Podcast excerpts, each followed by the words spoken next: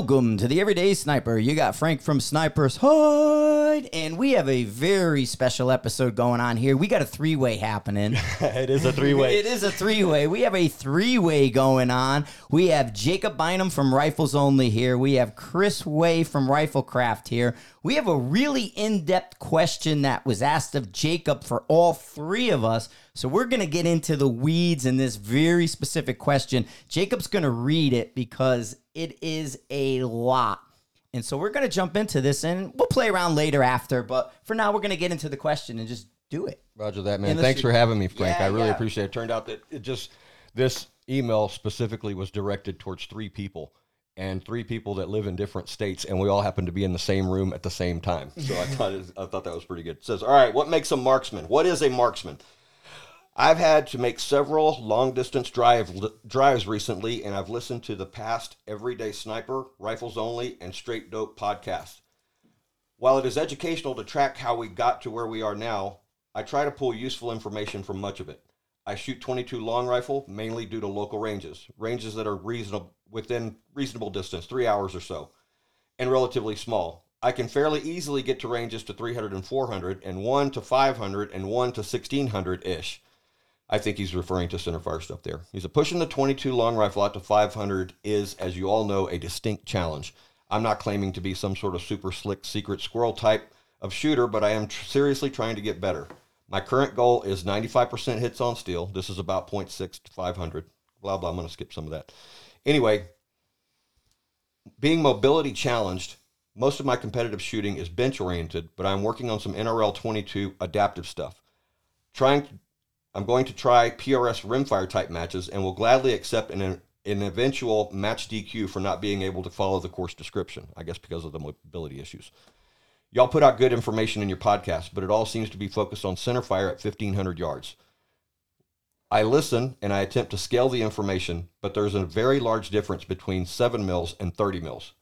My real question is can you include drills or suggestions on how someone can progress if they don't have access to longer ranges within your podcast?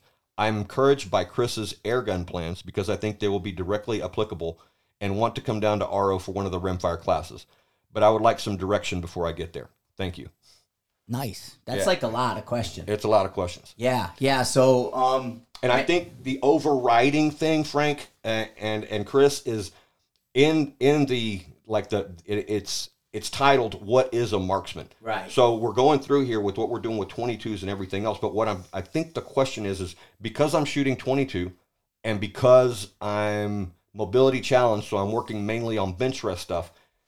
Can I still say I'm defined as a marksman? yeah. I mean, if you're living within your mobility issues, I mean, so if you can command the area with with you what you see, and you're able to adapt to any challenge you have rifle wise within your limits, then you're a marksman. Just because you can't run a mile and then shoot something doesn't mean you're not a marksman. I would say that being able to execute, you know, through various positions with different platforms and things like that makes you more of a marksman than just saying, "Well, I'm a bench shooter because I have mobility issues." To me, that's that just happens to be your discipline. Right. And that would be like saying an F class guy's not a marksman because he doesn't get off his belly. Right. You know, so Right. I don't have any issues with somebody who has limitations or anything like that. Um, especially if they're stretching themselves out and growing from a marksmanship standpoint. You're growing your your shooting abilities and and you're you're not sitting back and going, Well, I can't do that. Right. Well, if we dig da- way deep, and, and it, I can't I can't remember if it was in a book. It wasn't a book, and it was uh, Point of Impact, Mm-hmm. and they were chasing this Russian sniper. He was going to kill somebody. I can barely remember. It's been forever since I read that book, but it was a Russian guy who was in a wheelchair, and they actually had to put him in his FFP to make some sort of stupid ass long shot. So yeah, I think if um, you got a guy who's sitting in a wheelchair who only has control of half of his body, and you take a bullet to your head from him at eighteen hundred meters, he's a fucking marksman, Yeah, dude. yeah. I mean, he, he's maximizing his skill. He can Yep. exercise his brain, and Yeah. he can do that. And as long as he has that ability to press the trigger, I think so. I think I think it has more to do with mindset than you know saying, okay, well, all right, I'm wearing body armor and I've got a you know, I got a Glock, you know, and a drop leg holster and extra Right. magazines, and you know, I've I've got night vision on my helmet and all that other stuff, and you know, I did this class and did this class and did this class. I mean, well, okay, that's fine. But then you know you see those guys out there too, like here in Colorado, uh, even in Texas, that are shooting prairie dogs. Man, they go up and they've got these benches that are on swivels, so they can just wipe out prairie dogs in every direction. And so, what are you doing there? I mean, you're you're you're hunting in a way, but you're basically learning your skills. I think shooting prairie dogs what made me kind of get good with reading wind because Oh, you, can, you can go in every direction. And so, man, I mean, all right, we're shooting a, a coke a coke can sized object, you know, at 800 yards with a 223. Okay, yep, you're a marksman. Well, in, in to, to segue on that, I have a, a student from Alaska. His name is Lonnie. He'd been to Gunsite mm-hmm. with Jeff Cooper. Mm-hmm. Lonnie's 83 years old. Mm-hmm. He came down here last year and shot ELR with me. Mm-hmm. Lonnie can't get prone. Yeah, So we have like there's like a ramp. It was a platform that got destroyed in the wind, and it makes this sort of six foot ramp. I put it on the four wheeler mm-hmm. on the bed, and it's the same like the Polaris, like Yeah, you yeah, yeah, yeah. Put it on the bed. That became his bench. Right. We drove him in the four wheeler and got him to 2,400 yards. yeah, He didn't have to do nothing but sit in the four wheeler. We put the rifle on the bench. He stood behind it. And we have a method, and you probably heard us if you listen to our podcast, for shooting off a bench standing up like it's prone, like a car hood. Same thing. right, yep, And he was able to impact at 2,400. okay, So here's an 83 year old guy who can't go prone. This is a bucket list, like a legit bucket list for him. You know, hey, I don't know how many more sun, you know, sunrises I have. I Yeah. want to go shoot ELR. right, So yeah, we I totally can see that. And Lonnie, Lonnie took my class 10 years ago Mm-hmm. with a 300 RUM okay. And didn't flinch. The old Ultra Mag. Did not flinch. I flinched when you said it. yes, I, he he let me shoot one round. It knocked Yeah. me three feet. Yeah. well, there's not a lot to you, man. Yeah, yeah. But Lonnie's like one of those last of the hard men. Yeah. Was a sheriff in a backwoods of Alaska. Yeah. Like I said, in his really, you know, um, has chased marksmanship his entire life. Yeah. So, you know, like Jacob said, it's mindset. Yep. What do you got, Chris? I'm going to jump in and we're going to straight dopify my question here back Just to you wrote guys. two pages. Yeah. I want to yeah, because we all have our own styles and Yeah, for systems. sure, I, for sure. I, I don't I don't disagree. I mean, you, you guys can't say what you guys say any better, so I'm not going to repeat any of that. I agree completely. What I want to do is say, what is a marksman? Mm-hmm. And some of the stuff listed in the email, um, hit percentage, being able to move around, being able to shoot small targets. I consider those standards and variables for games for specific outlets. So if somebody says, I want to shoot two MOA targets 95% of the time, that's a game because that's not a F class stand. Like that's not Mm-hmm. bench rest. That that's that's a game. That's an right? arbitrary that sounds, standard. Right. That kind of sounds like PRS for lack, you know, and mm-hmm. being on the spot.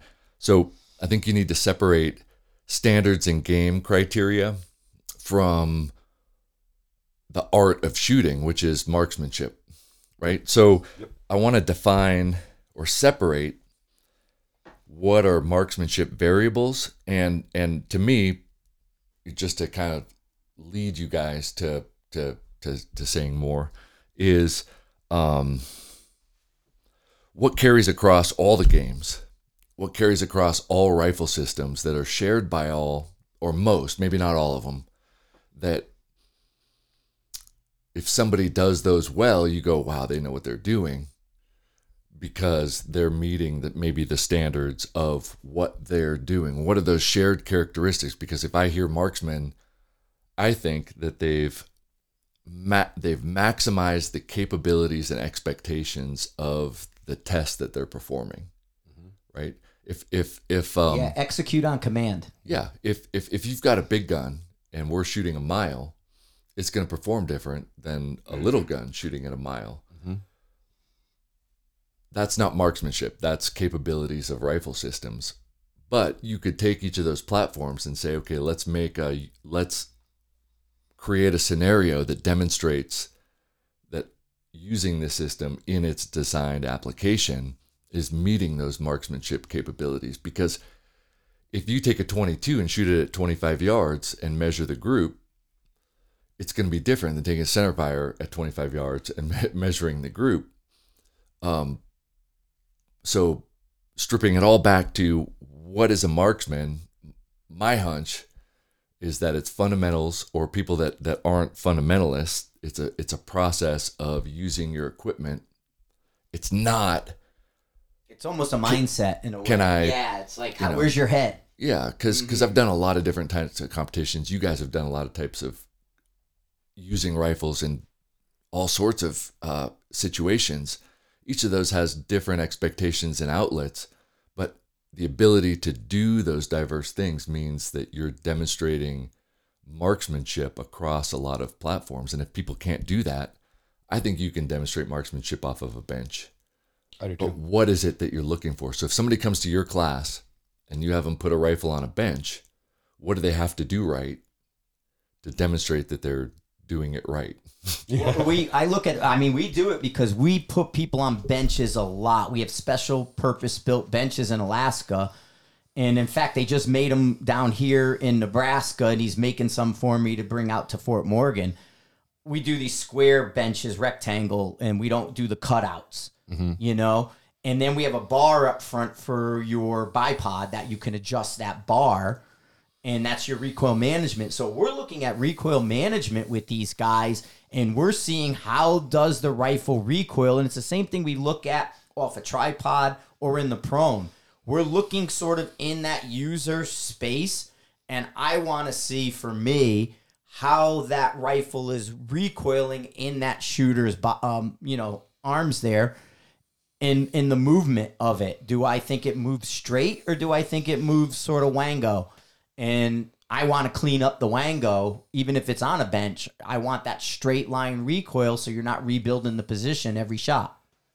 Agreed. There's you know there's a thing that goes on whenever I'm I have a class with students, and when I'm doing a civilian cour- course, I'll have some really really good shooters, and then I have some people who actually came and got a gun from me to shoot for the class, mm-hmm. and so this happens all the time. In fact, we've we've got you know two house guns now for that, and it's like what you're talking about, Frank. When you're watching somebody shoot, it's like you can tell that they know what they're doing is because like from the time before recoil through recoil and after recoil there's very little movement at all you know and it's it's coming straight back to the rear Yep. and you can tell that that person stayed engaged with that gun and the way i describe it is um if you're in a parking lot and you see a speed bump so you you're driving 10 miles an hour you slow down to five miles an hour, you go over the speed bump,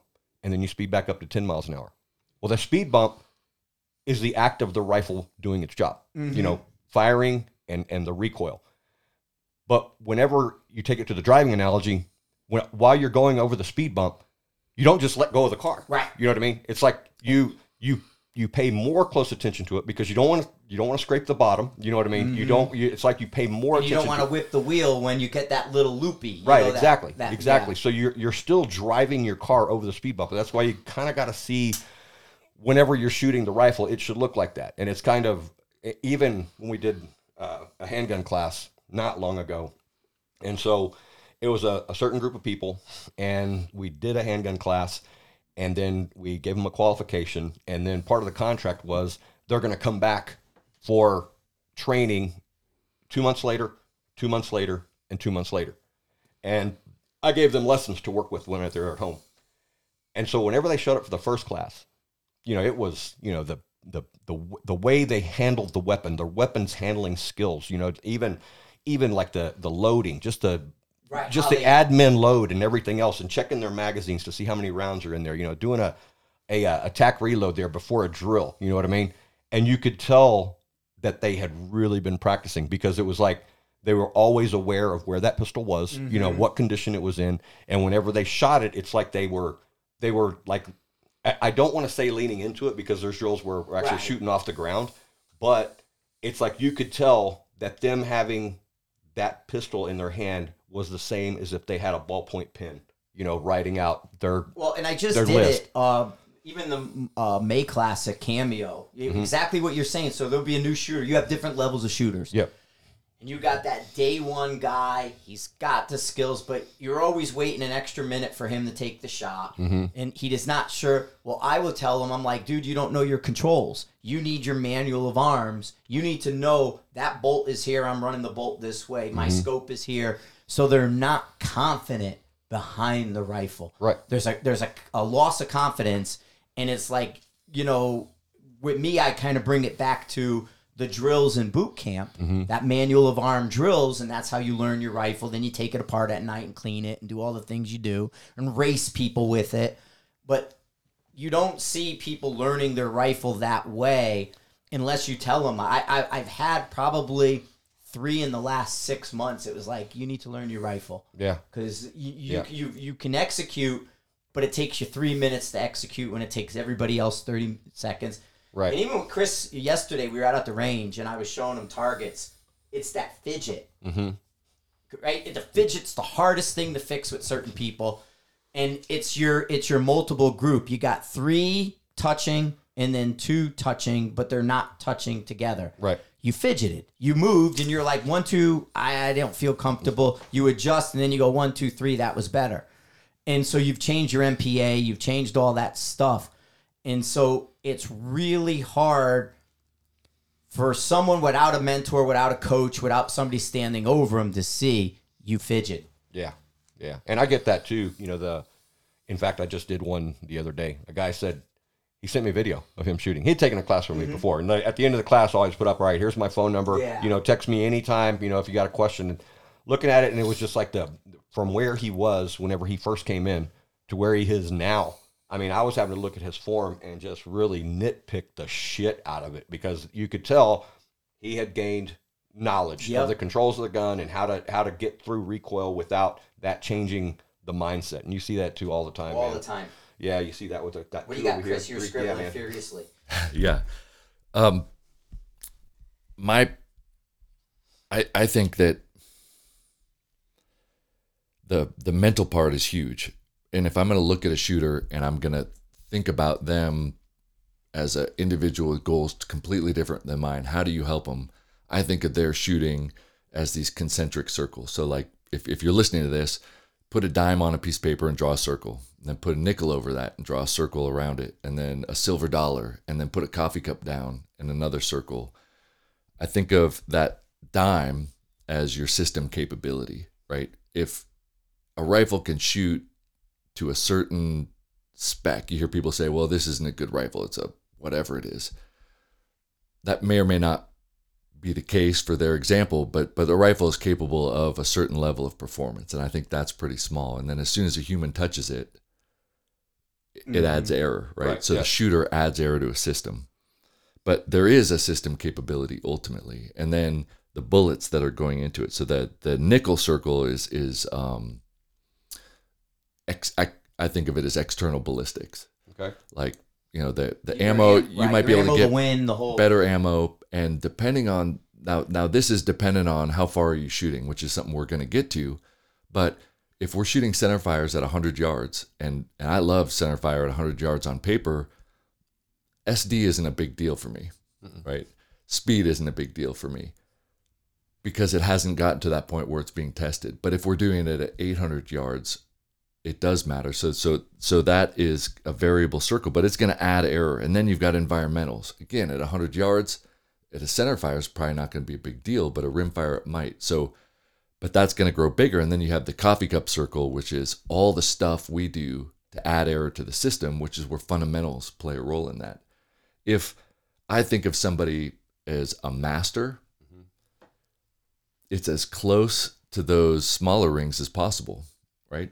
And and the the difference from the edge of the coffee cup, you know, the shooter error, and um, depending on how far you're shooting, the system, the cl- the closer it gets, the closer it's saying they know what they're doing. They've mastered those fundamentals, and most of us are adding error, and and the variables that bring that down are individual Right. right? Because somebody might target panic and flinch and fidget, and that's That's why they're shooting four inches, even though their rifle might be a half inch gun. Well, four, what's going to get better? Getting your half inch gun to a quarter inch gun or bringing that four inch circle to a half inch circle. to a half inch circle, Mm-hmm. you got a lot of fundamentals to work on. You got a lot of psychological things to work on. I Dude, think you need to do this in video because For the people most part. seeing what he's drawing down here. Yeah, and it's, yeah. it's he, freaking he always amazing. draws too. It's and that's the amazing. thing. I can show, like look behind there. There's there's all Chris's notes. I, Yeah. they're- so like thousands of people that submit Riflekraft targets, the average is about three and a half inches. Well, if I was going to make a wild guess, You mean you have data for people who've submitted? Uh, yeah, yeah, we're collecting data over You're time. collecting data. But what that says to me is that there's a lot of shooter error because rifles are better than that. And and I mean, you might have. I, I I just don't see it like factory. We go to we could go spend six hundred bucks at Cabela's and we can get a rifle that is going to shoot less than an inch. That doesn't mean a whole hell of a lot, right? And so being able to say like, look at my three hole, you know, my three shot one hole group. It's like, yeah, but I bet you you know you shoot twelve shots from four different positions. Right. I bet it's going to be about three inches, unless you have you've started to master these things, and you can't master those things without eyes and experience to say, let's do this with fewer rounds, cheaper and more effective. And when you understand that, then then worry about it. So it goes back to you know what is a marksman to me? It's that external ring because all that other stuff you can buy yes. Yeah. right? So, or you could spend your whole life developing that load that goes from you know 0.3 to 0.25. Wow, on a three inch circle, you're not going to be able to say, "Oh, there's the one that's mm-hmm. 0.25 less." Right. like, well, fuck, but but but God, it's the hardest to work on the shooter, Yeah. right? And what is it? Is it trigger? Is it fidgeting? Is it breath? Is it recoil management? Is it follow through? Is it knowing what magnification or how to adjust your parallax or is it, it, it- yes right? It, it's individual and that's why you have to have somebody's eyes or the mindset of i want to work these variables. So what are the variables that you see that you know i think again like you put it on a bench it's the same story. The shooter's adding error. And if and if and if your error is so close to your system capability you're a marksman if that circle's bigger, you got work to do. Right. Right. And, and so what do you look for? You guys you guys have mentioned recoil management and and I just wrote down stress or mental because um because Frank you guys said confidence, manual of arms, uh, learning the rifle system. That's largely The, the mental side used. what's We've proven that a dozen times over. Just the mental things, even the distraction of content creation. We'll make mistakes we would never make normally because we're worried about the camera. We're thinking about placement and setup. Where if we were just pull up to the range, flop down, shoot the 800 yard target, our pulse or nothing would ever change. It would, you know, if I'm running a 61, it'd be, you know, 61 and a quarter and I'm getting ready to shoot and that target get hit and I go, okay, good, I hit it. But now it's adding all these things in that even students add in. Are people looking at me? Why is the instructor telling me this? All these mental things that come into play. That's where the distraction comes in. And that's where we see a lot of the errors are mental errors. I think that um maybe this is jumping ahead, but but maybe not. Like if I grab a semi-auto 308, I can shoot it pretty well at 600 yards to pretty close to the system capabilities. When I grab if if if if six five six hundred yards with a semi-auto 308 is like shooting a a 22 at 100, I start to notice a difference. And then when we grab the air rifles, mm-hmm. I notice it even more. And to me, that says, okay, my fundamentals are being covered up, and I'm I'm sloppy. I just don't see it at at the center fire distances. But the rim fire and then the air rifle are exploiting some of those fundamentals that are easy to cover up. Kind of like, you know, if I'm gonna shoot from a barricade off a bag, if I have a 30 pound rifle, I can be sloppier than if I have a 12 pound rifle because of the weight of the rifle.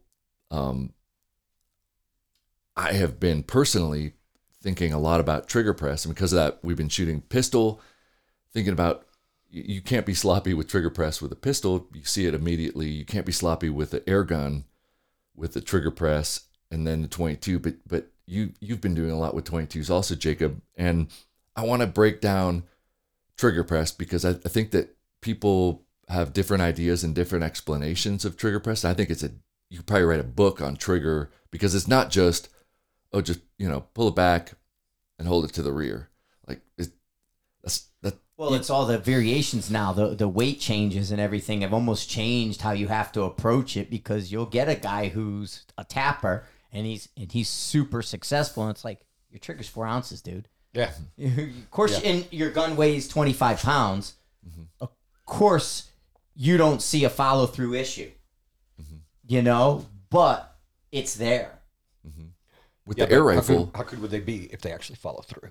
You know what I mean? Yeah. Even with that light trigger. Well, it's it's a musical instrument. We've talked about that. You're playing a horn. If I'm trying to do a note and I'm moving, yeah. yeah, Well, it, it's kind of like whenever, and Chris, you're so right about trigger, you know, because I, I see, you know, I get these new shooters in and it's like the, you just tapping the trigger, failure to follow through and everything else. And then, you know, we've always, you know, advocated the 90 degree trigger press. But if you go in and you just Google bones of the hand, all right, so the one, like the, the distal phalanx is between the distal joint, which is the last joint on your index finger, and the tip. That's the distal phalanx. So the trigger goes in the center of that. But then the act of actually moving the trigger comes from the proximal joint, which is like the middle joint, which enables us to actually come straight back on that trigger. I even shoot handgun like that. You know what I mean? I even shoot handgun with that. But when I see people use the distal joint to pull the trigger, then I know automatically they came back into the right. Mm-hmm. Well, no wonder you're hopping to the left. You know what I mean? That's that's. I mean, you're not getting straight behind it. We'll see all this other stuff. We'll see you know these different things. yeah, dancing on the shoe. Dudes Yeah. dance on the shoe like crazy. Well, one of the things that I noticed, I had one student kept jumping to the left, kept jumping to the left, kept jumping to the left. And I'm sitting there and watching. It's just freaking straight. I mean, absolute ideal hand finger press position, following through and still doing it. So then I explored how, whenever you're holding that rifle into your shoulder pocket, do you feel like you're holding it back at six o'clock? Well, yes, I do. I said, well, hold it back at seven o'clock. So he did that. Rifle stopped jumping, took all his ammunition away from him, and said, You're going to dry fire 100 times holding at 7 o'clock because what you thought was 6 o'clock was 5 o'clock. And that's why you're putting that differential pressure on the rifle and it was hopping.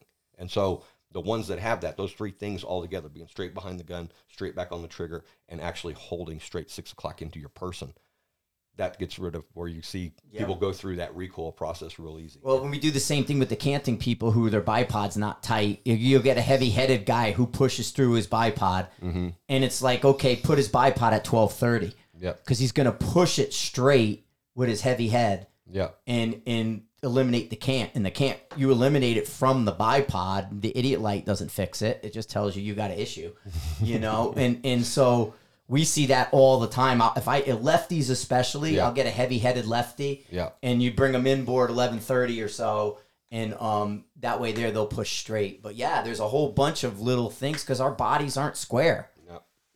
you know so what do you got Well, I, I just like I want to have you guys keep talking about this a little bit more because I think that what what I hear is what we think we're doing isn't necessarily what What we're we doing. want. yeah they can't see it do. you Yeah. can't see it and and I think we do that in life, right? Mm-hmm. You say, um, uh, the, the, uh, some some uh, kids from Belarus were trying to teach Russian words to my kids, and they're you know they're saying, like, how do you say thank you? They say, "Sp- spasiba, spasiba, and and the kids are like, oh, pasiba. And they're like, no, that's what I said, spasiba. No, and and and they kept correcting him over. That's what I said. No, it's not what you said. And and, and they don't hear the different till they do, and they go, okay, that's it. And they're like, oh, all right. Or or or like Mandarin, right? Like the funny thing is like ma. Like how many ma's are there? Well, no, you said the wrong ma. Like that's not that's not what you said. Like, um, but you think, well, I just said ma. Like, well, ma and ma and ma. Like mm-hmm, it, mm-hmm. well, it makes a difference. And so if you say, well, yeah, I pulled the trigger back. Like I did it. Yeah.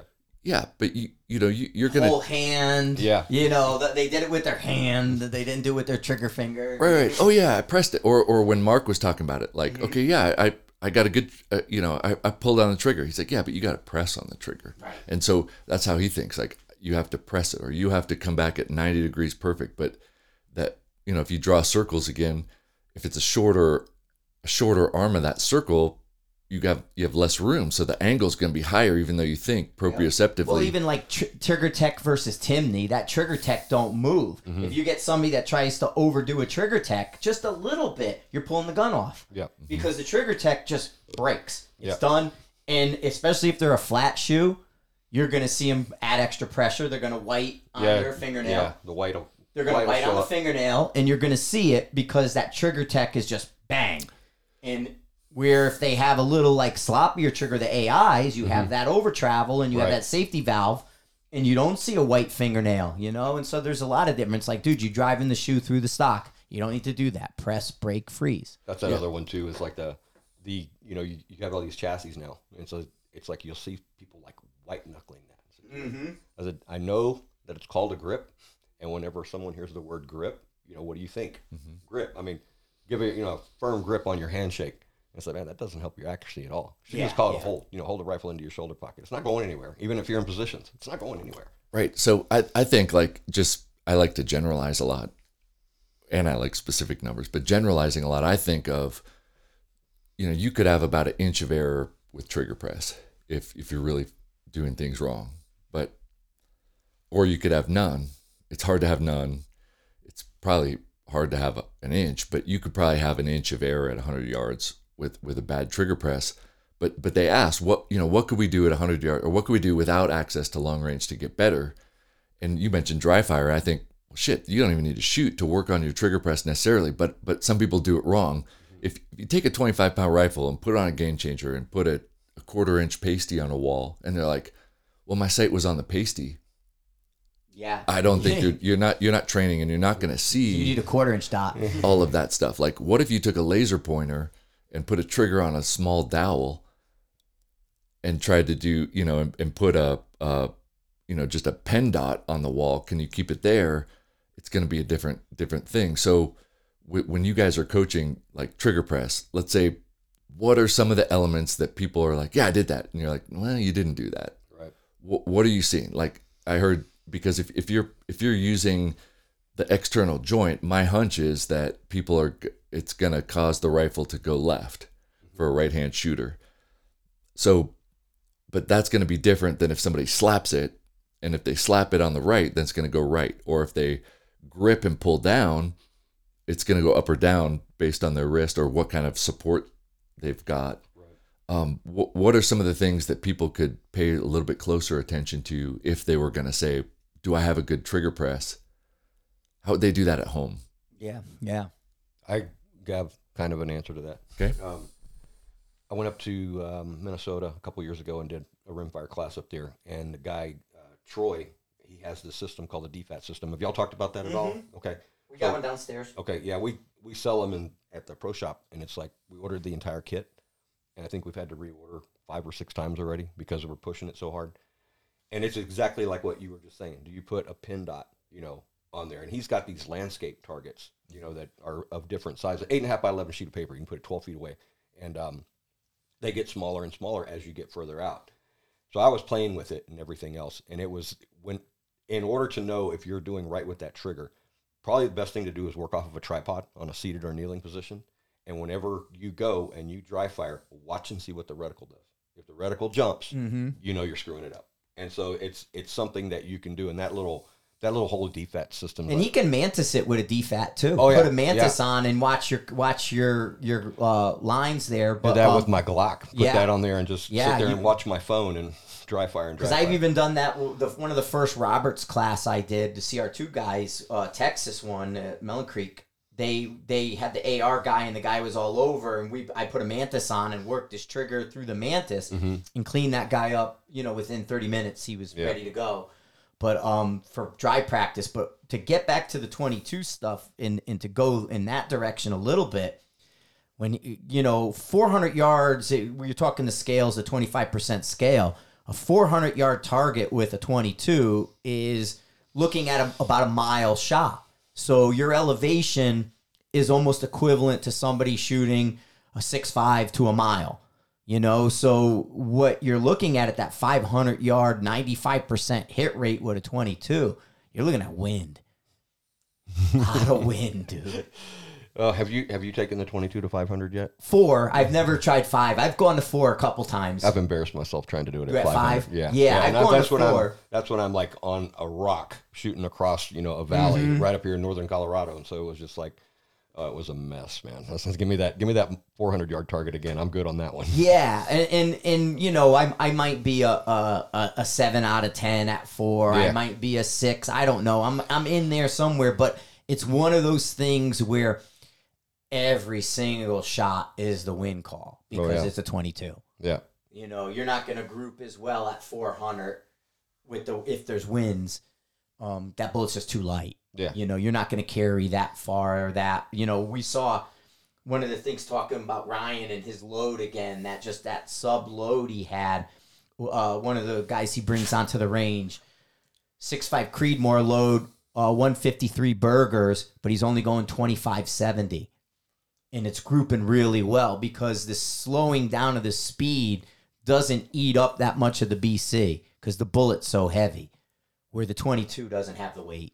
Yeah, And he has a, like a SD of one. An SD of yeah. Well, he even said when he did that one, he went to an NRL hunter when they power factored him, his SD was zero, and they wanted him to shoot some more rounds, and he was like, "No, my SD zero, dude. I shot the required number of rounds, and that's my number." Yeah. You know so that's where they're going but it was funny too because serge and those guys were here with the able company and i asked serge because he shoots so many nrl hunter and he shoots all that he's a match director in california he's a 2850 with sd of 4 and he goes i want speed speed kills speed wins speed's everything Roy Weatherby. and and, and he he says my SD's the same as Ryan's. So what's the penalty? And I go, well, the, the, it, I guess it's the the the uh, amount of reloading you're doing or the, the detail in your reloading because the guys that are going super slow feel that it's easier to reload super slow than it is to reload accurately fast you know so that becomes the question but yeah it's it's it's all kind of ties in with the bullet the weight the speed the distance Okay, so you mentioned Serge and and he's the wheels or he's Yeah, the leg man. man, right? so but but I want to talk about George. We're talking about physical limitations. Mm-hmm. We're talking about 90 degree trigger press. Mm-hmm. No fingers, Both no legs. both of both of those and I look up to George as a marksman. Oh God, so do I. So instantly when you ask the question, Yeah. like what makes a marksman? Is it any of this stuff? Like it can't be because Yeah. he is a marksman, but he's applying good fundamentals. Oh yeah. He's fundamentally sound. He's psychologically I don't know if he's psychologically sound. but He's able to perform. He's able to perform. he performs when he needs He- to. yeah, he Yeah. performs when when he's being a marksman. When he's an RO, he's not sound. no, I'm just joking, George. Um, but but here we got a guy who who you know, if you say take a standing shot, like Yeah. he's gonna smile. Well, I, I was there when that happened. You, uh, your match, Mm-hmm. the brawl in February, uh, year a couple years back when I was there, you had a left hand uh, supported shot, Yeah, I did. and and he he came up and he shot it the other way, and the RO goes to him, "Hey, you got to shoot it left handed," and he picks up his left hand and he has no fingers, and he goes, "How would you like me to do that? I have no fingers on my left hand." You know, so Right. there's there's a great example of mobility issues and things where he can't necessarily do what's being asked of him. So he's got to do it his way, but he's still going to execute the shot. He's just not going to be able to execute it under Jacob's rules. right. But But if Jacob somebody paid that. him, Yeah, and so it's not a it's not a penalty. And then that also that one that that stage that you were doing that was on top of the, The, the barrels, I got yelled at. Yeah. yeah, and it was kind of like one of those things. All right, well let's just modify the stage a little bit, and so they modified the stage. Well, the funny, so I, I walked up to the stage and I said to whoever your RO was, nice guy, I don't remember who he was, but I walked up, I said, hey, before I shoot this, because you had a barrel on the ground for George, and then the um the tank tread guy, I don't know his name either, the, the one in the wheelchair with the tank treads. Yeah, there's been a lot of those. Yeah, so I don't know his name. Anyway, Yeah. there was two people in wheelchairs, and they had a barrel on the ground for them, Mm-hmm. but then there was a barrel in a wagon for other people, and you had to shoot off the barrel. So I walked up to it and I said to the guy, I said, "Hey." I'm gonna go up on top, and um, I just want to see where my scope is and the height and how high the barrel was, and it was a little high. Uh, it- I could have tippy toed it, And I just went, nah, I'm going to shoot down on the barrel. And somebody saw me shoot on the ground barrel and went to Jacob and told on me. Yeah, you, you got in a lot of trouble for that, I'm sure. yeah, yeah. Yeah, you, I think you almost kicked him off the range for being a tattletale. Yeah, well, uh, it is what it is. Yeah, no, but in a game, but like the 22, I mean, if you look at a 200 yard shot, your data is the same almost as a thousand yard shot. So there's a 25% scale depending on how you zero it and what you're doing. It's the, really, to me, it's the wind. I, it, Yeah. It's so much wind. You really want to start working those wind calls and start looking at, even like to the degree Chris does with wind, with finding the boil and then looking at it and seeing where the variations are, what the ebb and flows are doing. I just made me think of one thing. You remember that hurricane that was coming in down there, and I tied all my shit off up on the tower? Yes. Because I wanted to get data for 80 mile an hour crosswind. I was thinking, well, with the 22, if I could just go out there on a normal day, 28, 30 miles an hour, it'd be the same thing. Same thing, exactly. And, and, and so to me, that's where like Chris would come in with his win strategies because he has probably the best and most detailed win strategies I've seen in a long time. But so I think we got trigger. Hopefully they have some techniques for that. Another thing that that actually because I'm just kind of kicking in season two and I'm taking a break from podcasting. People have been saying like, "Oh, I heard this or I saw this." NPA came up, mm-hmm. and everybody has kind of different ways of explaining NPA. But but NPA has a, a profound. In fact, like if if I if I would say like trigger can add an inch, NPA could probably add two or more inches if you get it wrong and it and sometimes it's hard to know using the stuff that people use if it if if you have good NPA until you shoot and you see the bullet you believe the bullet and you go shit something was wrong. I felt like I had a good trigger press which may or may not be true. Felt like I had a good sight picture which may or may not be true. May have shot on my respiratory pause which may or may not be true. NPA can be tricky to know and I have some thoughts about um some easy tests, but but how do you guys feel about um, NPA? For example, um, I you know one I always think about like these moments, you know, and there's a there's a story about you, Jacob, of um, you know taking Bill a standing Davison, off yeah. offhand, Yeah. offhand Bill. shot, and and you um, just made sure that you had good NPA and you went through a process, and and maybe You you, can kind of walk limit. yourself, Yeah, yeah, you maybe You didn't so give me a time limit. but but I think that's a that's a really good story for people to hear that you're a marksman. You were a marksman then, and you knew what you needed to do to solve a problem. And for you, I think to uh, if I was gonna speak for you, you knew NPA was going to be so important that you took the time to make sure that that was satisfied more than the other stuff, which was important, but you could solve that very quickly. Wh- Why, what, how, and and like what you know, what, tell us what was going through your mind and wh- why you think that's so important. on on on that, per, you want that particular story or just Yeah, I mean, that- that's the best story on the planet. but I think that that Yeah. because you were, I think what that shows is you took extra time to make sure your NPA was good. Where most people would be like, "Fuck," you know, as soon as they get a safe picture, they're like, "My my NPA is great," Yeah. and they shoot and miss. But you took the time, shot and hit. But you had the experience to know, I got to do this, Yeah, and I I'm not going to sacrifice I did it for one single reason, and that was bragging rights. That was it. But that that's There was totally money. fine. There was money involved. There was money involved too, but the money didn't matter. No, no, no, not never. But yeah, I get it. No, well, the thing that we, I was up there halfway taking that class, halfway helping him with the class, and it's, you know, at TAC Pro in Central Texas, great, great facility up there. Any rate, uh, I think it was a Wednesday, a full five day class, but at the end of the day, we were shooting, we were shooting at a thousand yards, and I was hitting pretty good. And um, so Bill comes up and he says, "Hey, man, I'll bet you thirty bucks that you can't hit that target from the seated position." And this is, this is the late '90s, and that's been like '94 through '96, just doing. Dude, you were having sex with that rifle. uh, well, yeah, there's that too. But at any rate, I knew that I could hit this, you know, slung up because it, you know, it was a pretty generous sized target. So I shot it and I hit it. But you know, I checked my natural point of aim on that one too. But it's, I mean, I knew that that was. I mean, I've been practicing sling supported for quite a while. So, at any rate, I double or nothing from the standing, and I said, okay, let's let's make sure we get this right. I said, um, I get one shot at a thousand from the standing. If I hit it, I get 60 bucks. And if I miss it, we're square. And he says, Yes, that's what double or nothing means, dumbass. I said, Okay, very good. I said, So that's all the bet. He said, Yeah. So I just basically shooting accuracy international. I, I was was the weight of that gun back then in the nineties, That was probably. probably 14 years. Your one was pretty stripped down. I bet you it was 14 to 15. Yeah, probably fifteen. But yeah, that's before we started hanging shit all Yeah, over. you, you didn't have nothing on it, and, and, and your your Schmidt and Bender wasn't big. Nah. so at any rate, I, I put it in my shoulder pocket and I brought the gun up and brought it back down, just watching where the where the reticle went on the target. And each time I would adjust my feet a little bit more, you know, to where I was just I was just refining the natural point of aim to where as soon as I brought it up, I would be able to pull the trigger because, you know, holding up a gun like that, you know, without you know using a shooting jacket and the slings that are tied into the shooting jackets, it's not really that easy. And so after about 25 minutes of this, he says, you know, hey man, it's uh this is the end of the day. It's Miller time. You know, it's time to go. And I said, you didn't give me a time limit, brother. And so Shiner Bock there.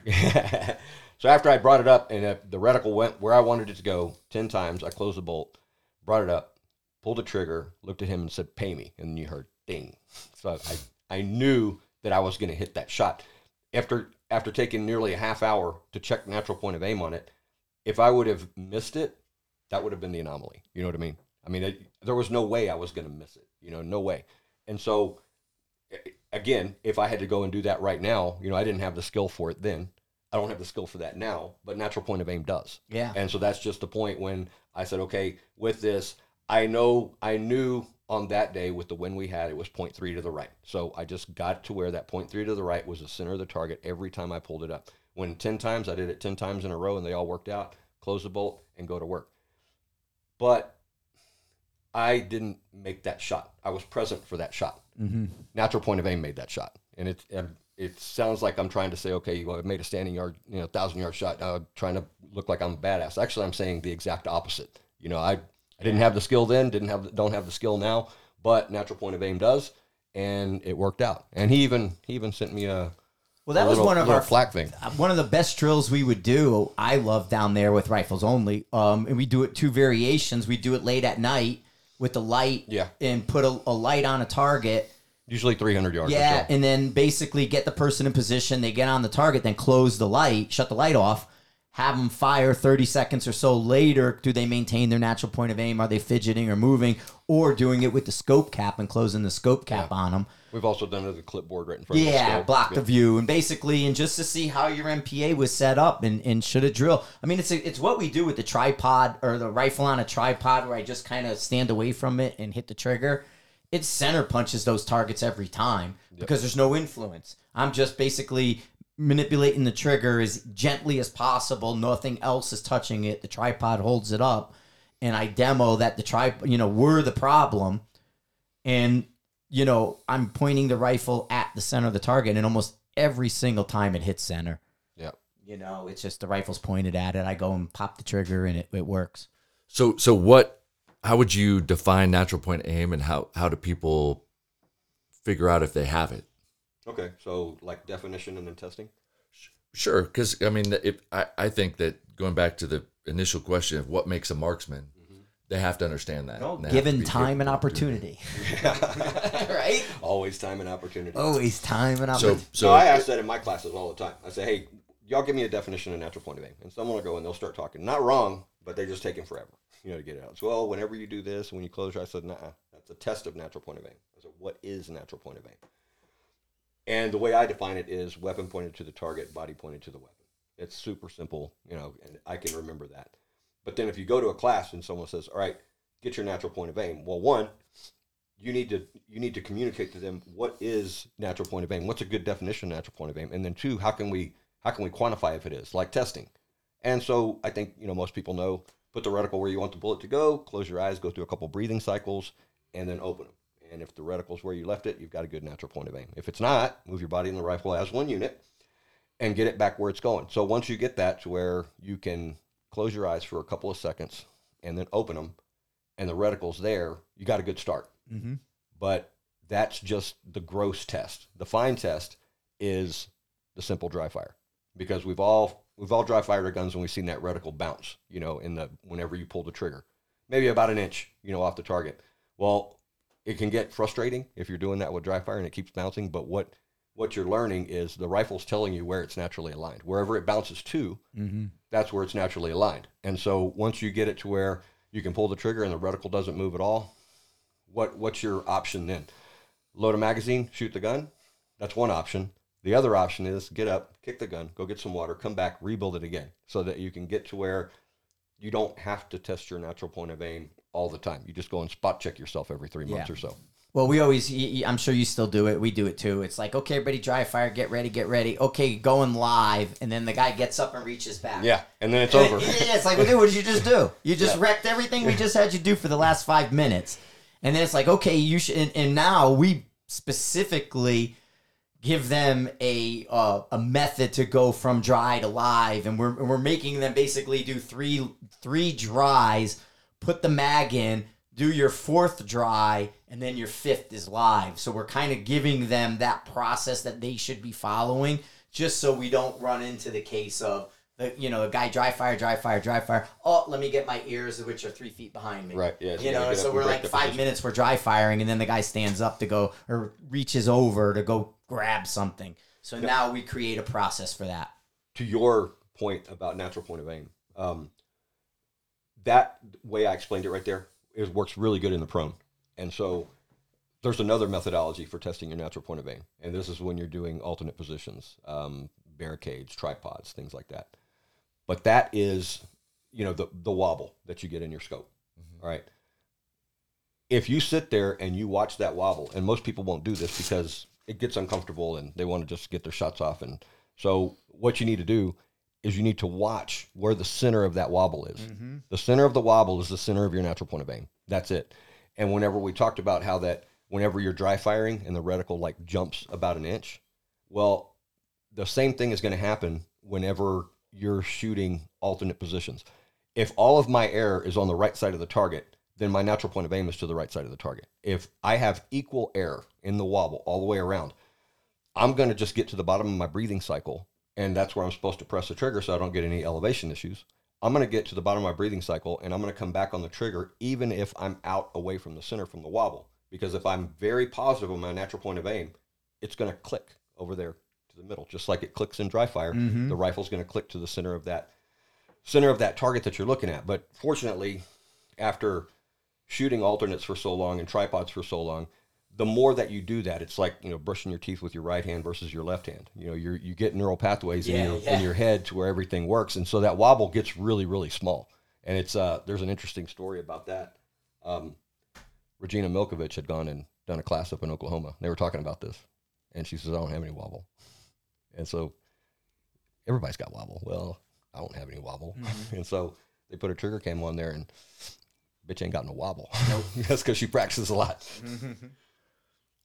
It happens. I mean, you know, that, that that's that's the that's the methodology. It is repetitions, it's practice, but it's perfect practice. Yep. You can't just go and keep doing the same mistake over and over again. It's not going to get any better. And a lot of times that's where you need somebody to look at you and be like, "Ah, you're doing that." Cuz we can't see it. It's so hard to tell. What do you got, Chris? You writing some more? Or? Yeah. So um, this this plays into that and goes back to what what you said something, and then something we were talking about yesterday, or Yeah, it was what day is it today? Yes. Yeah, yesterday. So you said like I didn't take the shot; I was present for the shot, and this is this goes to the psychological part. But I've noticed, and and I, I'm sure you guys have noticed, and you just said you were there for the shot. It was going to hit no matter what. Tom Cruise. Well, what Let's not get carried away now. like tr- oftentimes trying and focusing on something too hard causes bigger problems like uh, let's say you say all right shoot your best five shot group so they go one two three four and they're like oh shit there's one left Refrigerator. group. Yep, the refrigerator hypothesis. and then that they're like oh i'm, Usually gonna- I'm gonna try it's extra fourth hard one, though. Right. It's the right fourth- so Yeah. they weren't present for the first four and then they realized this is badass i'm gonna crush this and then whoop an inch left. Or an inch right. Or what Yeah. you know it's like oh what happened? Something happened in your mind. So um what what do you have to say about that psychological disconnect between training where you're like you're gonna work on this and then performing where if you work on it you're gonna screw it up. Yeah. um it, it, it almost goes back to the mover that you shot when Oh, we shot was- the match. That was funny. So we shot a Great match story. Great story. in, in at rifles only, but the cadre shot it too. It was sort of a funner one. Yeah, it was one of the so matches. I was in it, Jacob's in it, and the whole thing. And at this time, Jacob's unbeatable in any match. He's going all over and beating everybody. And if he shows up to shoot, they know it's going to him. And because it's not winning by small numbers like they do today, he's winning by big. But anyway, so we had a stage with the mover, and it was um, like two red balloons and a green balloon, and you had to shoot the green balloon on the move. So first 12 people come up and I'm in there and, and, and I everybody's inhaling the green balloon, no problem. Jacob comes up to me, he goes, Frank, watch this. He's like shooter 15 out of 75. He goes, watch this. He goes, I'm gonna shoot the red balloon. And he goes, watch what everybody after me does. Sure as shit, he shoots the red balloon, and nobody after him for like 10 people can hit the green one I know. because they psychologically screwed themselves up because if he couldn't do it, they couldn't do it. Yep. And everybody before him hit the green 15, balloon. 15 out of 15. Yeah. Yeah. And, and and it's one of those things where and, and like what Chris was saying yesterday, the no mind Tom Cruise thing. So we were playing around with handgun and red dots and you know there's this like 15 and out versus 7 and in with the red dot thing and so we were thinking about our mindsets and plain target and we shoot a plain target and just come up and bop bop get the plain target. Well then we put a dot on the target and it's like shoot the little dot.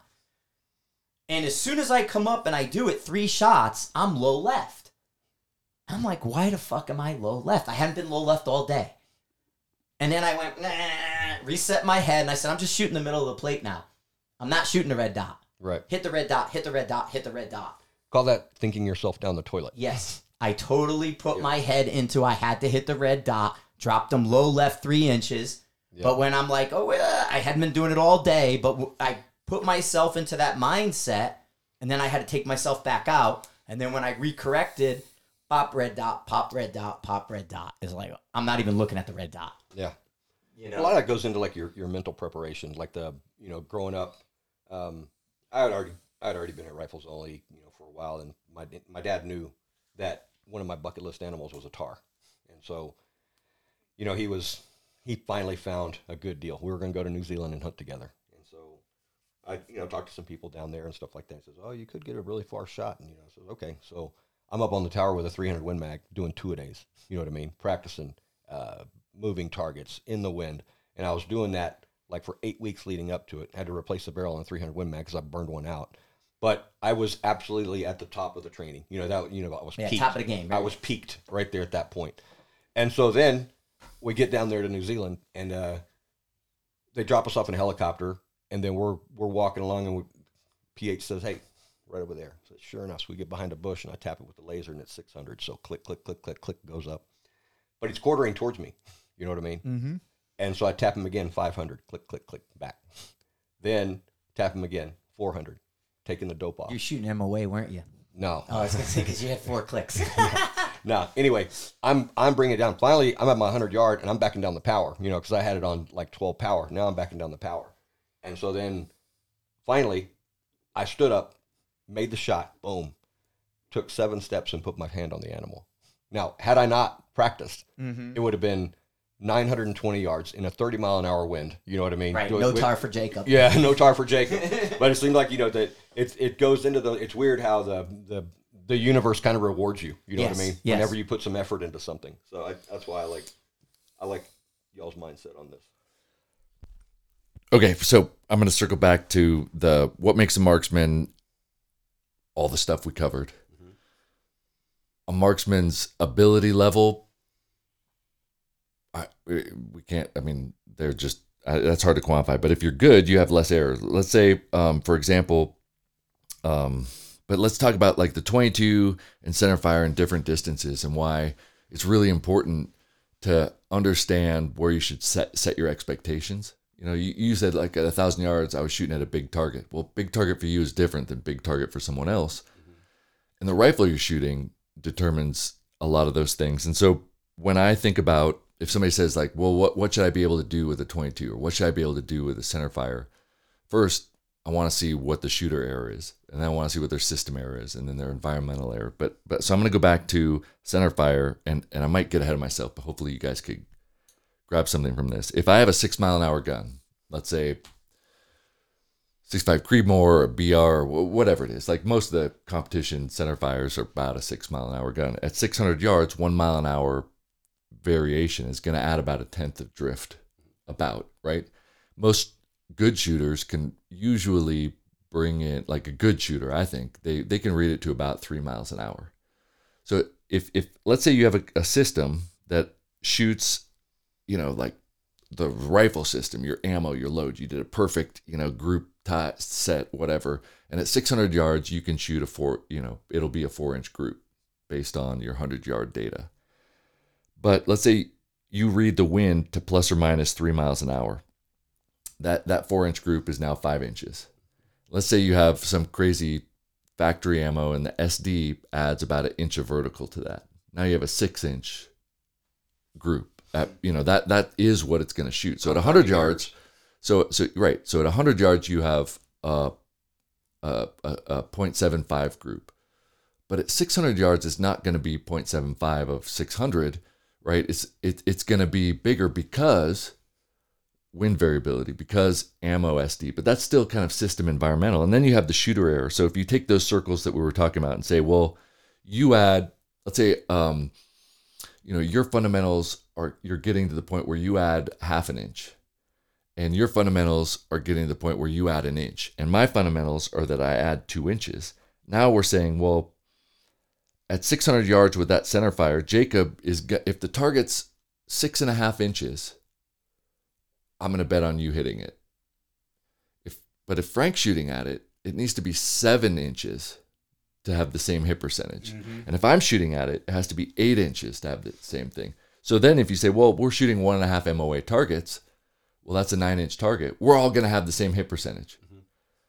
So what you're using and and and all of those abilities stack to do you want a 95% hit probability? If we're shooting nine inch targets at 600 yeah we could do that. Oh yeah. if we're shooting six inch targets at 600 you're going to do that. Frank might do it depending on how many rounds we shoot. I'm not going to do it you know unless statistically like you know i shoot three shots you know or four shots Well, there, you're going to So- have that dispersion Right. inside. Yeah, let's say yeah. you'll have that dispersion inside. Let's say let's say you you are a seven inch shooter mm-hmm. at 600 yards, and we're shooting a six inch target. Reality, you're going to hit more than you miss. Oh, totally, totally. Yeah. But then let's say I'm now I'm going to make up numbers because I don't know it. But let's say at you shoot your 22 and you can still shoot 0.75 at 100. The capability of a the bullet itself is such that at 600 yards the wind deflection is bigger. So where we would get one inch with our center fire, I'm going to guess we would get nine inches with a rim fire.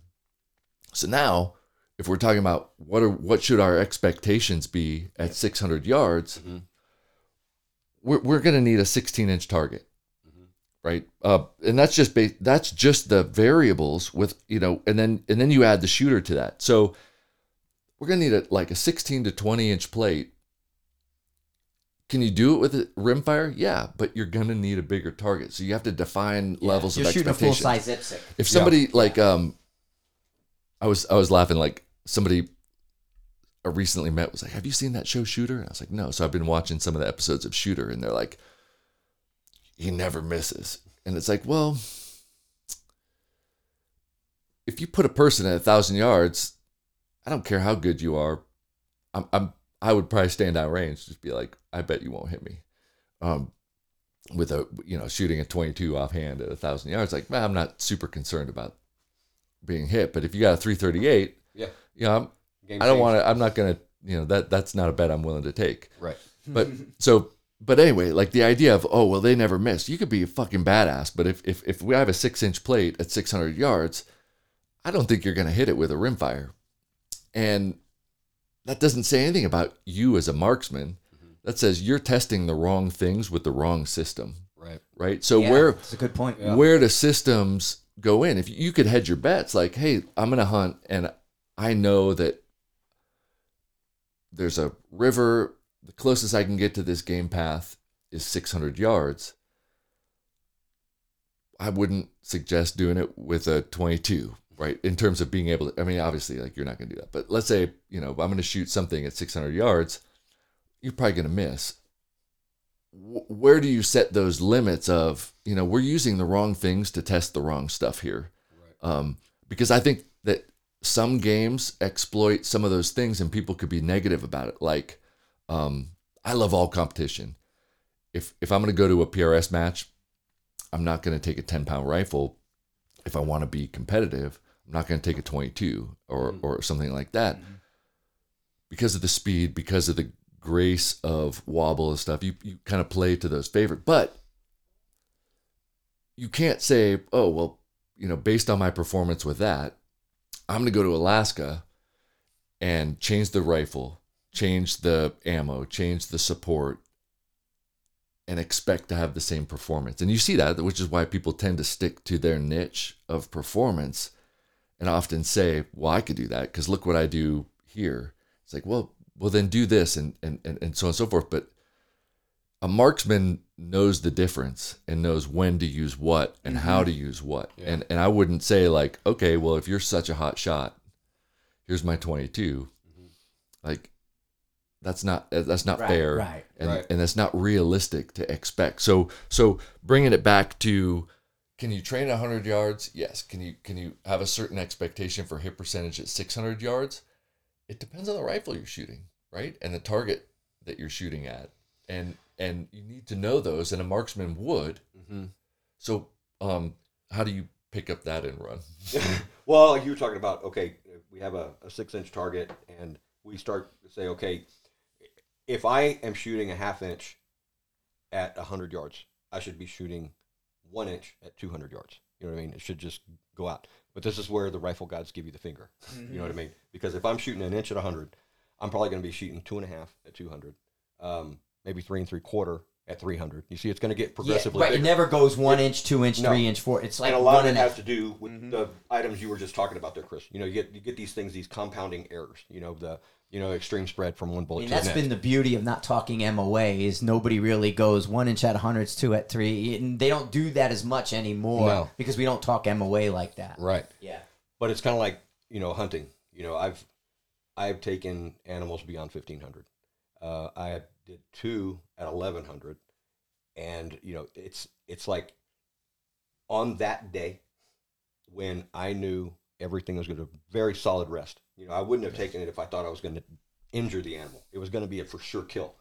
But then I can go out and I can see a whitetail that's at 350 yards, and I'll say no because all I have is a rickety mesquite branch. You know, the wind's 38 miles an hour, Mm-hmm. and so I think I, I'm not trying to brag on myself or anything else, but I would I would decline that shot. You know, I would decline that shot, even though it's very very close and everything else. But there's just too many of those things stacked against you, Right. and I think being able to recognize that is another thing too. No, knowing what you can do with the rifle, I think, is very very important. But knowing what you can't do as well is Yes. is something that a lot of people don't look at that. And I know that you know the I, I just had Chase Stroud on my podcast the other day, and you know they're shooting far, man. They're Mm-hmm. turn turn bullets and all this other stuff. Said like first round hit at a thousand is almost 100 percent guaranteed for them. First round at 1500 is almost Yeah, it's even a guaranteed. mile now with yeah, them. almost guaranteed. But we're not them. Right. You know what I mean? Because I even asked on the podcast said, or I think it was before the podcast, what is the monetary hit you take every time you pull the trigger? Mm-hmm. Is nine bucks. Right. Okay. I'm gonna go practice with my 22. Yeah. See what I mean? Well, I just had a guy come out. Uh, there's a conference in Denver, and a guy came out shooting uh, Tuesday or Wednesday night. We went out, and it was like, "What do you want to do?" And and we got the prairie dogs on the range, and he's like, "I never killed a prairie dog because he's from Alaska." He's like, "I never killed a prairie dog." I go, "I got the mile you want?" And he said, "Yeah." So I brought 300 Norma, and I bought my 6.5 Creed. So he shot the 300 Norma and got his impacts, and then he's like, "You shoot," and I'm like, "Okay." And there was four rounds left in the box. I got three out of four hits mm-hmm. with the Norma. Well, then we go over to the Prairie Dogs, and we're doing that. We changed guns. Mm-hmm. You know what I mean? it, it- it's like, okay, we're gonna do the mile and put them on real fast, real easy. I brought the Norma. It's set up. It's ready to go. Yeah. I mean, my group on the target's like three, five inches Yeah. And his was strung vertically, but he probably had about a 10 or 12 inch strung vertically hits, but it it's there. Yeah. And then you go to the prairie dogs, it's like we're we're between 100 and 350 on the dogs. Mm-hmm. Six five Creed's perfect. Yeah. you know, and, and that's what we did. And and so it was knowing what the limitations are. Yeah. Yeah, but I mean, I take. It's funny. You've seen me do it. Do- I come to the range. I come out. I open up the connexes. I go over. I bring out the stuff. I hit the tripods and put them out in the spotter. And I look. And at 930, there's a dog standing tall and proud. Mm-hmm. I shoot at him every single time I see him like that, and I hit him pretty good. Yep. Yeah. You know, but and I'm shooting a prairie dog at 930. It's a prairie dog. It's prairie dog. Right, right. It's but prairie dog. and, and and that's the thing is I know it's probably at that moment a 50-50 shot. It might be better than 50-50, but I'm taking it to hone my skills on a little bitty thing that That's- far away. That's not hunting, man. That's that's No, pest, I'm not that- that's pest control. Yeah, I'm not hunting. I'm not claiming I'm hunting. Yeah, I'm that's just pest control. prairie dogs. But I guess like you know if ever. if somebody says like oh man I could shoot one MOA all day like Oh, I wanna- if do I wanna part, see the- if I do my part. Well- don't forget that. yeah, part. yeah. but one MOA all day, it, the the context, the distance, the system matters because you say, okay, great, I got an IPSC at fifteen hundred yards. Yeah. Just you know, before you've shot anything, mm-hmm. It's eighteen the by first 30. round of the day, Yeah, yeah, That- that like counts. Like uh, you know, yeah, I'll give you a hundred bucks if you hit it first shot of the day. Yeah. I think I'm not going to lose that much money if they're shooting a two two three. Yeah. Yeah. Right. Or if they're shooting even a you know comp gun What for fifteen hundred yards? 1500 yards Oh, on an a IPSC, I, don't think they're going to have a first round impact, which would be the case if they shot one MOA all day. Right. Like, awesome, man. Just the first shot of the day. Um, let me see it. Now, I bet they could do it at 100 yards. Mhm.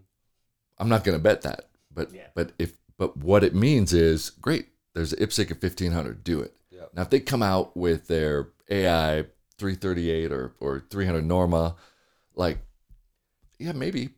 But Um, even so, Yeah, I'll you're- first it's round still- at 15. You give me my Norma. Yeah, it's it's still a percentage though. you Yeah, know what I mean? yeah. It's got the compounding problems, Yeah. you know, and shit that you don't see out there. Right, then right. There's still some mystery in this too. You know what I mean? Oh, absolutely. I'm not saying that I can do it. I'm not saying that anybody could necessarily do that. But I'm not gonna say I could do it till I show up and put my finger up for the win. well, I want to have one. You know, like at the workplace or the like. I know, you know, I got the elevation. I have the number that'll do it. Yeah. Now, whether or not the wind will cooperate with me to give me that first round hit at 1500, but I know my elevation's good. Yeah. So that's that. it would be a cool like the first round of the day. You know, like the days since accidents at workplaces. Like it's been 200 days since a workplace accident. Have you know the number of days that that You first round since you had a first round miss Yeah. on a defined size at a defined distance, you know, and at some point it's like, yeah, you, know, you've you've met that standard, but Yeah. but it's like you know, hundred days is probably a good Yeah. kind of bench, which would be hard to do, but but Well, um, it, like for us, when we go to the range, we almost always jump straight to 600 Mm-hmm. in the beginning. And then we start looking around. Now, it might be a variant of 600. We might do the 680, maybe the 620, or the 600 even. But it seems like for, I notice when we go out, we tend to, our first round of the day is right around 6 Mm-hmm. And then we'll look at what we want to solve from there and then bounce out at different targets. But I know I generally observe that we work in 600 and in a lot. You know, now we jump to eight quite a bit because we have a bigger lab at eight, and eight's a nice number too. But six and eight are kind of our sweet spots for practicing. yeah, I and we have too. 160 degrees of wind, and I think that's nice because you say, okay, I got this one. Now I'm going to change Yeah. angle 45 degrees and do the same distance. Like if my wind call was right, it will carry, but if it's not, Yes, what was what was I wrong about that? Even though I hit it, was it the angle or the speed? right, Right, right. and- we have four targets that are within 600 yards of something 620, 680, 630 that are on, you know, 15, 45 degree. So we could shoot all the 600s and change the wind every shot. Yeah. Even when you go to a match at rifles only, you're you're gonna make your money between four and six fifty. Yeah. That's just where it is. So for you guys, eh, because this is eh, something I've been thinking about. I don't have a defined answer, but I would say if you're going to work on an element like wind for distance, I think it helps to shoot a distance around your gun number because then you can measure it in tenths Yes. per mile an hour. I I personally am a little bit skeptical of wind practice with the 22 if my goal is to shoot 800 yards with a center fire. Right.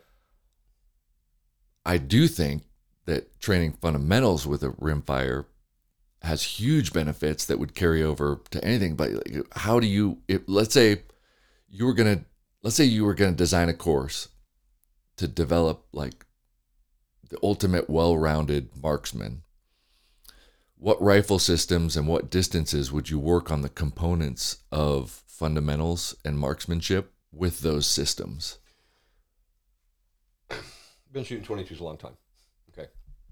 Um, but we formalized that 22 Academy at Rifles Only. And so, of course, in comes in all the high speed 22s, you know, those, all the good ones. So I get out there at the Vudoo, and I've got a freaking Mark V Leupold on it and zeroed up, and then just start dumping one round on top of the other, one round on top of the other. And I said, let me just screw up a fundamental a little bit. Let me just break, not at the bottom of my breathing cycle, but just before I get there. And it was dramatic. The difference was dramatic. Did it with trigger. I tapped the trigger.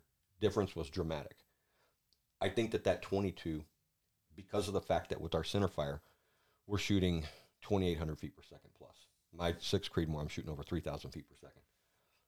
That 22 is coming out of that bore at a thousand or right around a thousand feet Yeah, per second. ten fifty. Yeah. Yeah.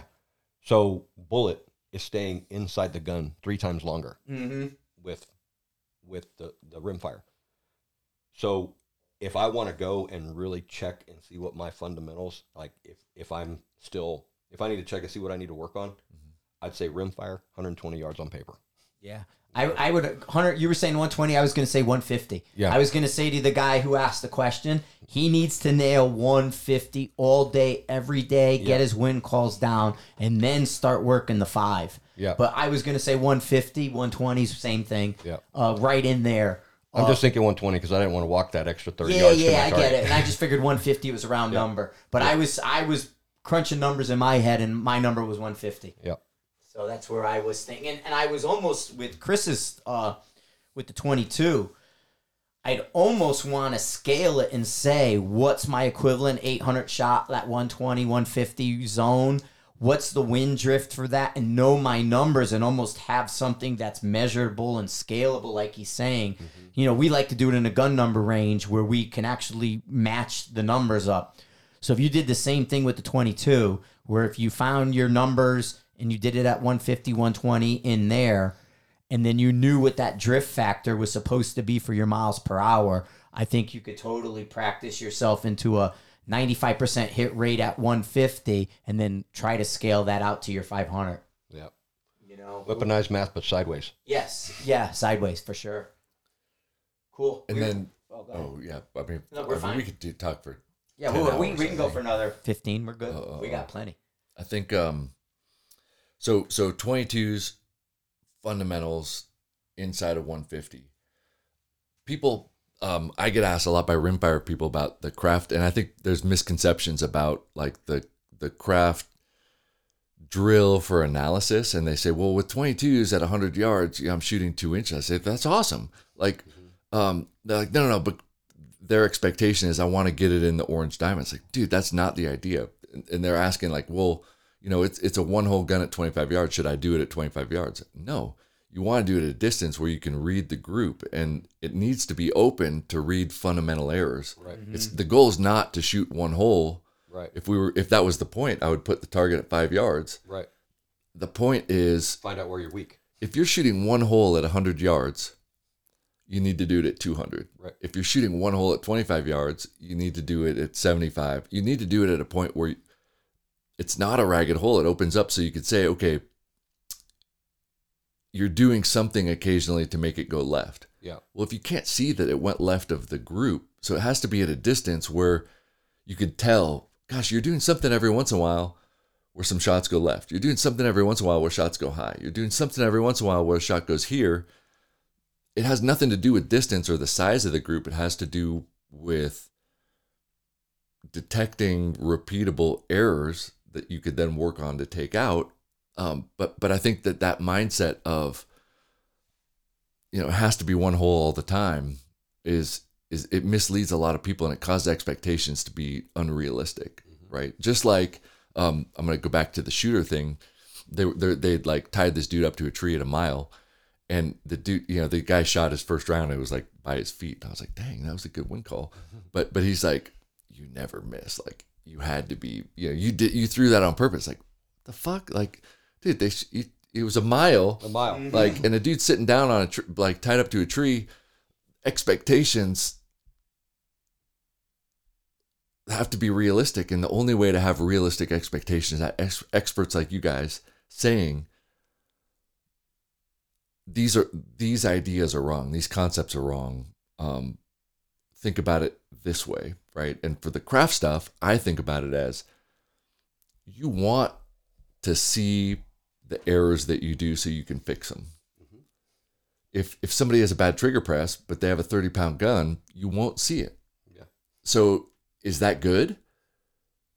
Like you I, I think what you want to do is find a system that you can see where you're screwing up not find a system that hides everything that you're doing wrong because you're not getting better right? So so how would you tell people to frame their mindset and their expectations and and their goals to kind of this growth lifer process? Because you guys have been you guys are lifers right? You're you're the mm-hmm. you're Yeah. the you're the people that everyone is going to go to and look to for advice based on decades of training to say what are pitfalls that people fall into that they that would help to hear from you guys? Like you know what? It's okay. You're a marksman if you shoot off a bench.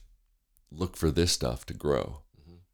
And and what are those things that that are, are are the constant traps? I mean social media is a constant trap of wait a minute i heard i should be able to do this. Like well i don't i don't know about that. What would you tell somebody like um that might be struggling with trying to create their identity and their expectations? How would you tell them this isn't realistic or this is a trick but if you really want to get good here are some things that i would be like wow they're good at what they do um or they have good fundamentals or good trigger press or they're good wow what would you know if you saw somebody shoot what would you be looking for to be like they're a marksman It's hard to say. I mean, I'm, I'm looking at the process. It is the shot process, really. It's it's basically from the moment they walk up a foot behind their mat to the they get down on the gun if they're shooting prone or or addressing a tripod or whatever. But I look at their their body, um, the way they hold their body from the moment they're a foot behind the rifle till they get on and the shot's executed. So I'm looking at that, but um, yeah, I mean, w- without them, you know, knowing them, that would be my only indicator. If I'm sitting across a a range and I see a guy walk up to his mat and then he lays down and addresses the rifle and then it gets on and he gets his first shot off, that's going to tell me a lot. But it's hard to basically put it into something like radio. Uh, the same thing, Mm-hmm. pretty much the same thing. But and I don't think that this is. I mean, it's it's almost it could almost be called a confidence. You know what I mean? Like a, a confidence that you see, and it's if you like what Frank's saying, you're a foot behind your mat. You know, you go, you address that rifle, and you make your shot. If it if it looks as easy as it looks whenever you reach down and pick up that ballpoint pen and start to write, Yeah. that's it. That's it. You know, if there's if there's any sort of like um you know, it's not even a fidget, and they're not doing anything wrong. You know, Right. there's nothing wrong here. Uh, this, they're not doing anything wrong. It's just uh, you could see the second guess. It's Yeah, hard to say yeah. it, but you could see yeah, it. you can see it, and sometimes it might not even be a second guess. It's just like, and it's like the, especially like whenever we're doing, you know, we do the competitions at the end of the matches and, and, and at the end of the classes, and then we do the the other competition. It's like if you, it, it's like when you see someone go and they're addressing how they're going to shoot. It's almost it, there's almost not a word to describe it, Yeah. but it's like um just like a confidence. It's like this is there's it's like they're going slow, but then you look at the clock and they're not. You know what I mean? No time is passing, but they look like they're working in slow motion. You know, it's it's like economy of motion. Every uh, there's no word to describe it. hmm Well, it, it it comes up. It, it came up yesterday. So we were watching uh, one of the Rockies, and that second one, the second one, and so Rocky's in the ring, and he's like, "Oh man, you know, uh, uh, Apollo's here," and and Mickey's like, "Who'd you think was gonna?" And he's like, "I hope he didn't show," you know, but. Apollo comes in, no fanfare, no messing around. He's there for business. And the announcer says Rocky doesn't look as confident. And they're able to see that from the boxers. Like they're sizing people up. It's the size up before a fight. Yeah. And it's like who has that little bit of confidence? Who's being like who's trying to hide it? Mhm. Who really has it? And what are they doing with it? And Yeah. that's kind of what we're seeing in a way. It's like, does he have it? Is he pretending to have it?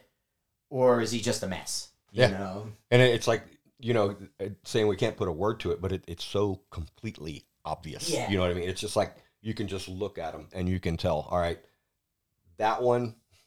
Yeah, I, That I, one- I, I could see it 20 slots down. Yeah, exactly. Mm-hmm.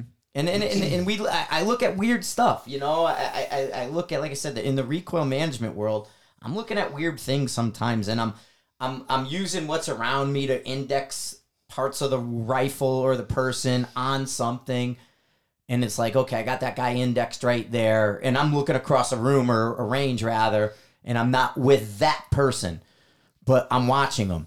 And it's like I'm indexing parts of his body and his rifle on objects behind them so I can see the distance and the movement of the rifle system. I'm like, how does it move? And I want to see how it moves. And, and that's what I'm looking at. But it, it, I don't have a, a name for it. Yeah. Well, you came along and you started the Riflekraft thing. You know, I met you first time as at Rifles Only, and you went down there and you won the match. It's like, all right, this is cool. And then the next thing you know, you came up with the Riflekraft. Hats off to you because this discipline needed that kick in the ass because everybody thought that, well, Well- I'm a half MOA shooter. Yes. You know what I mean? And then you go and you actually put that to the test. It turns out you're not. You're a three minute shooter. it. The industry really needs to change. Yep. If anybody's going to say I'm an ex shooter, they Yeah. need to be doing the craft they need to be doing the craft. If I mean, you're not doing the craft drill, you cannot claim to be any X, Y, or Z shooter. You are nothing until you've done the craft drill and quantified it. Well, the, the first time I saw it, I I literally backed up from my computer and I said, "Fucking genius, yep. fucking genius." That was good. Yeah, super good. All right, we're like an hour and a half in, man. We're pretty good. So, um, let's just like, what do you got? Wrap up if you want. And Yeah. Um. what do you got going on? Well, we're. Uh, whew, I just put twenty new classes up. but I'm, I'm up here for with when, with your area because we're we're modifying the uh, we're modifying the facility that we use out in Fort Collins for our summer classes out there. So check on that. Uh, go in and take a look at the at the Rifles Only website. We've got a new uh, a new item that we have to help protect your suppressor when it's not going to when it's not in use and it's going to work in conjunction with your normal suppressor cover or anyone's suppressor cover for that matter. Nice. Or if you don't even use a suppressor cover, it's going to give you a little bit more protection towards the, the muzzle end of it. Some people had asked for that product, so we've got that in development right now. It should be coming out pretty soon. Nylon's always needed. Yeah, nylon's good. And then, uh, you know, just uh, the classes that we have going on. Check out the Rimfire. I I did the classes through the fall. I had some contract work I had to take care of, and so that's why I was only now able to get in. I want to put in as many of these civilians as I can. But normally, what I'm doing is I'm coming in and I'm working for I'm working a weekend, whether it be a PR one and a PR one, and then a PR one and two during the week, and then maybe a rim fire the following weekend. So if someone wants to come in and stay, you know, from Monday through Monday, or uh, Friday through Monday, uh, with a whole week in there, they could come in and shoot some different disciplines, or you know, do some more of that. Plus, we still have the mover clinics going on, you know, the alternate positions clinics going on, Yep. the the rimfires going on. But uh, yeah, bought a new shotgun. Nice. nice. I just got a six five PRC that showed up. Um, Oh, that's nice. yeah, nice little hunter one. Uh, light uh, Zeus, uh, uh, rather Apollo light with a Bartlein carbon fiber, Oh yeah. and then a Hunt twenty six stock would be a nice little. Uh, there's one more thing. Um, rifles only is not a open range. We don't we don't allow you to have Just show up. there, and you can't show up. But during this time of year now, uh, people are prepping for deer season, Mm-hmm. and so what we're doing is we're uh, doing blocks of time, thirty minutes, an hour, or two hours. Oh, nice. and yeah. so thirty minutes would just be okay. Let's hunter zeros. yeah, you'll get your zero on. We'll get your scope straight. You know, do all this other stuff. Go for an hour. Do a little bit more fundamentals. Maybe shoot to 200 yards. If we, you know, want to do the two hours, you know, we'll get out to 500 yards with your hunting rifle and stuff like that. But it's it's all supervised and it's all Yep. priced um, Yeah. very reasonable, so that One you know, day so- show up, drop a buck down. yeah, good. Yeah. yeah, and then you can walk out and make sure that you can hit that whitetail with your 300 Win Mag because you damn sure don't want that 70 pound animal to get pissed off at you and come kill you. So there you your go. rim fire in the eye. um, Uh, yeah, Sniper's Hide is cruising. The app is in the App Store and the Play Store and all that. I just talked with the um, web team. We're going to be expanding out the Gravity Ballistics. Weaponized Math is getting transferred into Gravity Ballistics, and I'm going to be doing an app and a lot of things with Gravity Ballistics, and that's happening. Update on Mark since I'm messing a Weaponized Math. Many of you heard Mark had a little bit of an issue. Um, he's looks like he's out of the woods and he's going to be recovering. I'm not going to say a whole lot because it wasn't good, but he is he, he he's going to be out of it okay. I hope, and everything's uh, looking better. He's recovering. So uh, thanks for the guys who reached out about Mark. Uh, but he yeah he, he he was in a scary spot for a little while there, and um, Chris got the Riflekraft stuff. We're doing classes. There is a September class on the calendar if somebody wants to come out with the Riflekraft stuff. Um, Riflekraft USA, the assessment. And then we're going to probably be putting an October in. And if the weather's good, we'll do a November. But we're getting ready to gear up sort of the Sniper's Hide Riflekraft Colorado block of things for 2024. Uh, we'll be working Chris and I together uh, I think Mark's going to be out for about a year. I'm not 100% sure, but he, he's going to be uh, laid up for quite a bit recovering. So we'll probably transition to some of those classes uh, to Colorado. So Sniper's Hide online train or not the online training, but the training announcements. You could find all kinds of classes in the training announcements. Uh, we have a boatload of them. Chris, thank your sponsors or whoever. yeah, yeah. I'm, I'm. Uh, after I leave here, I'm going to go to the Guardian train up. I'm going to do the train up for them. Oh, Guardians uh, this tomorrow, weekend in Colorado. Yeah, which is, which is awesome. And then, other than the coaching and the stuff at the the the range, I, I, I, the facility out at Fort Morgan gets better on a weekly basis, and it's I, think amazing right now. Yeah, yeah. I think like if if if if you're like, well, I don't, you know, Fort Morgan seems like a big flat place. It is, um, but we've got targets at 160 degrees from pistol distance to beyond a mile and in all directions and distances. So every platform, I mean, it's, yeah, it's a just, really cool. We just got what did Austin drop us off? Something like 10 plus more targets. We just added, uh, we cleaned up lanes. We added, like, I just did a new range card. The new range card is amazing. How many targets are out there? And the fan we have, like Chris says, it's 160 degrees um, and we go basically every fan goes from just about two, three hundred yards to a thousand, and they vary. They're UKD a lot of the fans, and then we have our KD goes to a mile, and um, we're every hundred yards to actually every hundred yards to eighteen twenty five. We don't use those for the PRSE type stuff, the comp stuff but we do have that fan for comps, the barricades, and all this stuff. It's yeah. pretty amazing. And and they're double hangers, so we have big yeah. target, small target, big target, small targets, huge target package. But but but I kept thinking like, wow, you know, all, all of us teach classes based on the same stuff that was talked about in this episode. We look at fundamentals, we look mm-hmm. at system capability, we look at hit percentage and and and mindset and and and all and I think that's cool because there's still room to grow and there's still awesome opportunities that people could take to whatever their interest is. And I think kind of being discipline agnostic, we can we meet a lot of people that do a lot of things and mm-hmm. looking at it this way, you, you, can show numbers, you can show happiness, you can show that mm-hmm. people are learning and psyched about all this stuff. And I, I think um, it's really cool to be involved with. Excellent. Yeah, good shit. Thanks, guys. Thanks for listening. Thanks for sharing. Thanks, everybody, for sticking with the hour and a half. This was a really knockout episode. This is going to be nice. Tell your friends about it. I have to Later. do 10 more.